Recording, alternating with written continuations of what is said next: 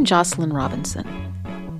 My octogenarian mother recently announced on the family Facebook page that she's given up her landline. She claims she never uses it, it's a waste of money. So the 10 digits I grew up with are no longer associated with my childhood home. It's the end of an era. After nearly 60 years of having the same number, I figured, hmm, who needs the aggravation? And I have a smartphone, so here we go. No landline. You see, my mom has been assimilated. She may not look or sound like it, but she's like an 85 year old cyborg. She doesn't need implanted hardware like the Borg, Captain Jean Luc Picard's nemesis from the Star Trek Next Generation franchise. Yet she is augmented. It's like she's paired with her smartphone by Bluetooth. But as they say, resistance is futile. She is part of the collective now. And that collective is huge. According to communications industry analysts, of the nearly 8 billion people on this earth, over 60% have mobile phones, with near 45% of those owning smartphones. So, like the other 3.5 billion souls on the planet with a smartphone, my mom's life is enhanced by this technology.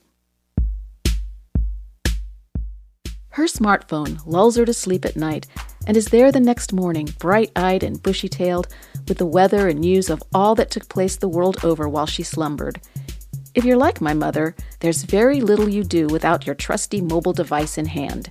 She never misses a voice call, or an email, or a text, and with GPS, she never gets lost. She has telemedicine appointments, plays trivia over Zoom, and posts political memes, photos, and videos on social media where she stays on top of the doings of family and friends all over the globe. And yet, we still call these miraculous technological devices phones, smartphones. But how smart are they when it's in that function that the dumbest mistakes most often happen? Now, dialing the wrong telephone number has plagued us as long as these devices have been around. A slip of the finger or transposing numbers could yield an embarrassing encounter with someone on the other end of the line, resulting in, sorry, wrong number. It's a forgivable mistake, an inconvenient moment for caller and called. Sometimes, though, calling the wrong number helps us make the right connection. My name's Amanda Cole. Amanda runs a small nonprofit in Cleveland, Ohio called Plexus which is an LGBT chamber of commerce. There's only 60 in the country, so there's not very many of us, and it's not uncommon for people not to know about us.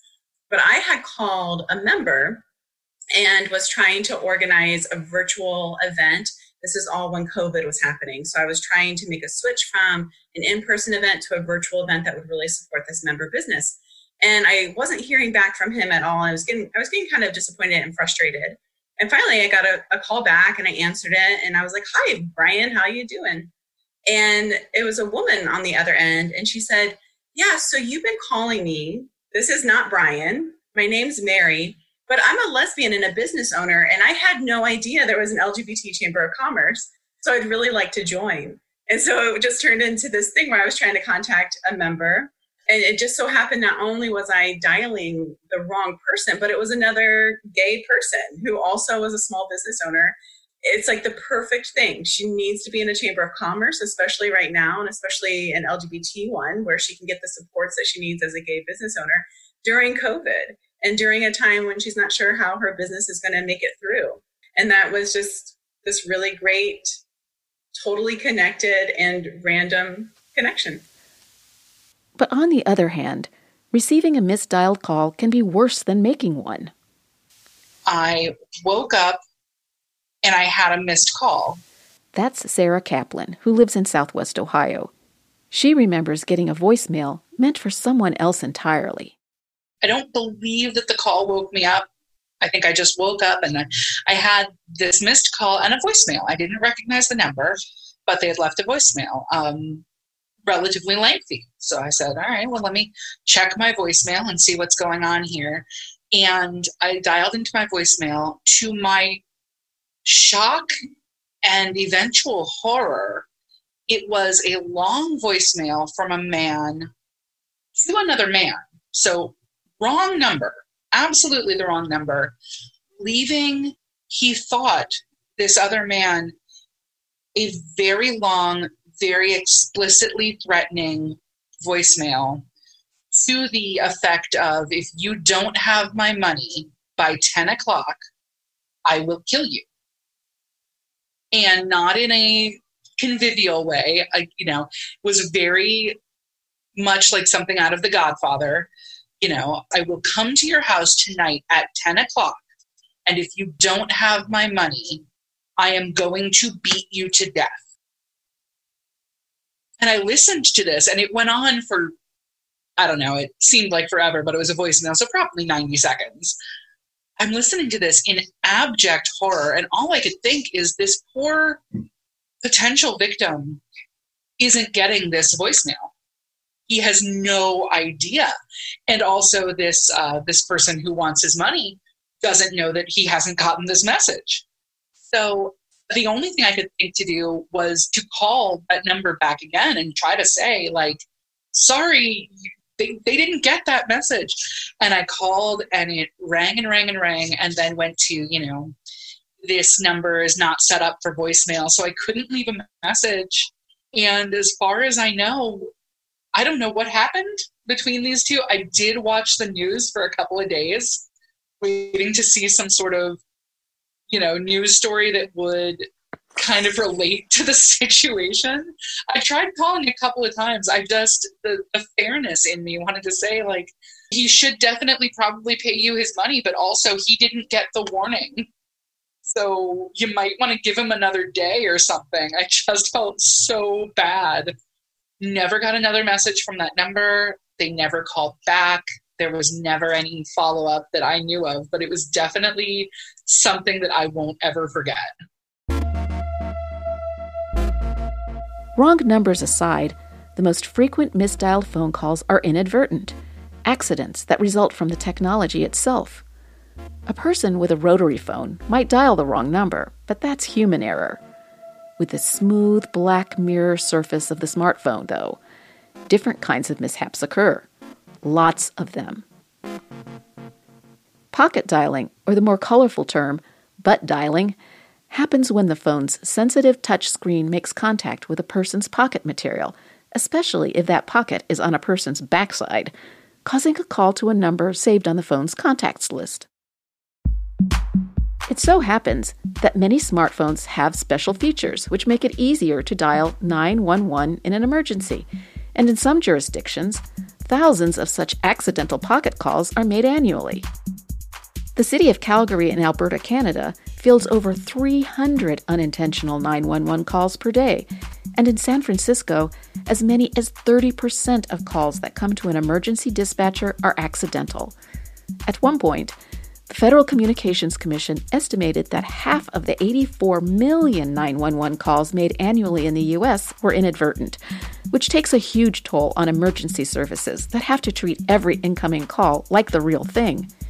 But North America's emergency systems aren't the only things disrupted by these types of calls, and it can happen to anyone. The butt dial heard round the world. We have details of Rudy Giuliani's accidental calls to an NBC reporter, including his attacks on the Bidens and his apparent need for a lot of cash. Yes, Trump lawyer and former New York Mayor Rudy Giuliani butt dialed a reporter, not once, but twice in the fall of 2019 much to the amusement of many. Not all such mishaps reek of political intrigue, thankfully. Sometimes a pocket dial is a welcome event. So I am Jamie Madison, and I am from Grand Fork, Illinois. And I have a funny story about an accident butt dial. So I was working in my yard and I had my cell phone in my back pocket and um, working away, planting some plants, doing my thing. And all of a sudden, I hear my mother saying, Jamie, Jamie, Jamie. So I reached in my back pocket, grabbed my phone, looked at my phone, and I had FaceTimed her. And I was like, oh my gosh. So she didn't know how to do FaceTime. So I was like, Mom, can you see me? And she's like, I can't see you. I can only see myself. I said, press this button so you can see me. And finally, she figured it out and she was like, Oh my gosh, if I would have known that you were going to FaceTime me, I would have put on makeup. She goes, But how do I look? And we just laughed and we had the best conversation and visit. But the funniest thing is when we were getting ready to hang up, I said, Well, I guess I face butt dialed you. but there are times when a pocket dial is not so innocuous like when the board chairman of a major airport in northern Kentucky called the airport chief executive officer's assistant to have her make a dinner reservation for him while he was on a business trip. After the call, he put the phone in his pocket and then unintentionally dialed her back. During that second call, he started talking to another board member about replacing the CEO. The assistant said hello a few times and tried to get their attention, but they were talking about discriminating against her boss. So when that didn't work, she kept listening and taking notes. For an hour and a half. She even recorded a portion of it. During the call, the board chairman had met up with his wife and he told her what he had discussed with the other board member, just in case the assistant didn't catch it the first time. Afterward, the loyal assistant shared the recording and her notes with the other members of the airport board thwarting plans to oust her boss, and the chairman and his wife ended up filing a complaint against her for invasion of privacy. The court ultimately found that there is no reasonable expectation of privacy for anyone who makes an inadvertent pocket dial if they haven't taken, quote, simple and well known measures to prevent pocket dials from occurring, end quote. People should know full well that locking the phone, setting up a passcode, or using an application that prevents pocket dials is their responsibility. The court equated the board chairman's expectation of privacy for a pocket dial to that of a homeowner with an uncovered window. Case closed. Yikes! No one who owns a smartphone hasn't accidentally dialed someone. So lock your screen before you slip your device into your pocket. Because the hardware isn't the only way your smartphone can let you down. The software can betray you as well. It was actually over over the holidays and I'd recently gotten a new iPhone. And my one takeaway from this never keep your iPhone in your pocket right here. Chris Widman is an archivist at Wright State University in Dayton, Ohio. He also teaches information management to graduate students. You know, we've all heard conspiracy theories that somebody's always listening. That's not just a conspiracy theory. but but what happened is uh, we, we, we got together for for Christmas dinner. Uh, I was at my sister's house, and her and her husband is named Scott, and my sister uses Siri all the time, and she's always walking through the room going, Siri this or Siri that. So as as we're kind of hanging out, all of a sudden in my pocket I kept hearing hello, hello, and I picked it up and it was and I have a friend named Scott, a good friend named Scott, and it was him. And I'm like, "Hi, how are you doing?" And he's like, "How are you?" And so I thought he called me but and then it's he's like no you called me. And i'm like oh i'm sorry. It must have just been a pocket you know a, a pocket dial. So you know merry christmas hung up. Then five minutes later the same thing happened again. I hear hello hello. And then after i thought about it a while i figured out what was happening is my sister was saying siri and then was saying scott and my phone heard that Siri on my phone heard that and called Scott. And it happened several times. So, my one takeaway from that I learned is to hit the lock button before you put it in your pocket because it is a, a living microphone. And, you know, to activate it, supposedly you have to say Siri, but for it to hear you, obviously it's listening all the time. And, you know, I teach information management and talk about big data and data collection. And it's not always you know, a lot of times it's for very good reasons. it's it's it's not just for marketing purposes or or or Big Brother listening to your conversation. But there is some truth to the matter that anything you say on a phone is being somewhere is being backed up and stored and that that data can be aggregated for different purposes. And so it's funny as that's something i teach and then for this to happen um, was was was somewhat ironic i thought. So never mind star trek. This is how we descend into the terminator scenario. As dumb as they can be smartphones really are smart. Artificial intelligence is listening to us, watching us, gathering information, and gathering strength. All of us using smartphones unavoidably generate tons of digital data that are accessible to and can be used by others. These data provide clues to who we are, where we live, what we like and don't, what we're willing to spend money on, how we'll vote. AI knows us better than we know ourselves. It's only a matter of time before the rise of Skynet and the extermination of humanity. Hasta la vista, baby.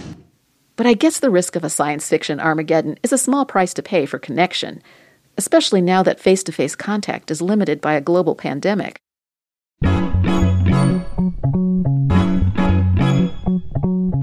Smartphones are how my cyborg mother keeps up with her human kids, grandkids, and great grands. They're how we keep up with her, which is no easy task. And let's face it, smartphone technology is what made telling this story of phone mishaps possible. Life without our phones would be less productive, less entertaining, and certainly lots lonelier. My mom may have given up her landline, but right now, mistakes aside, our smartphones provide us a lifeline, even if they are cheeky bastards. Thanks to Amanda Cole, Sarah Kaplan, Jamie Madison, Chris Widman, and my mom, Joyce Robinson, for sharing their smartphone foibles. And please, don't forget to lock your screen.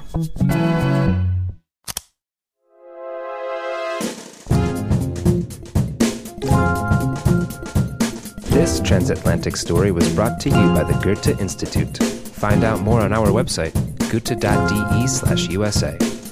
Thanks for listening, and see you next time.